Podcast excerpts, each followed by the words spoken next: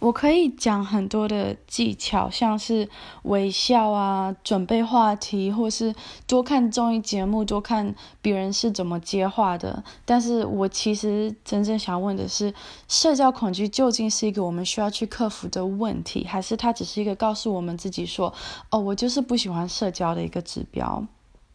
现在的社会都会期待我们要外向，但要是我就是不喜欢，比如说透过说话来表达自己怎么办？我就是不喜欢跟很多人同时去交流，那我该怎么办？难道我这样就是错的吗？所以我觉得这个恐惧是来自于呃社会灌输给我们说外向就是必要的这个价值观，而忽略了我们自己真正的本质。我想要推荐一个 TED Talk 给大家，叫做《The Power of Introverts》，就是内向的人的力量。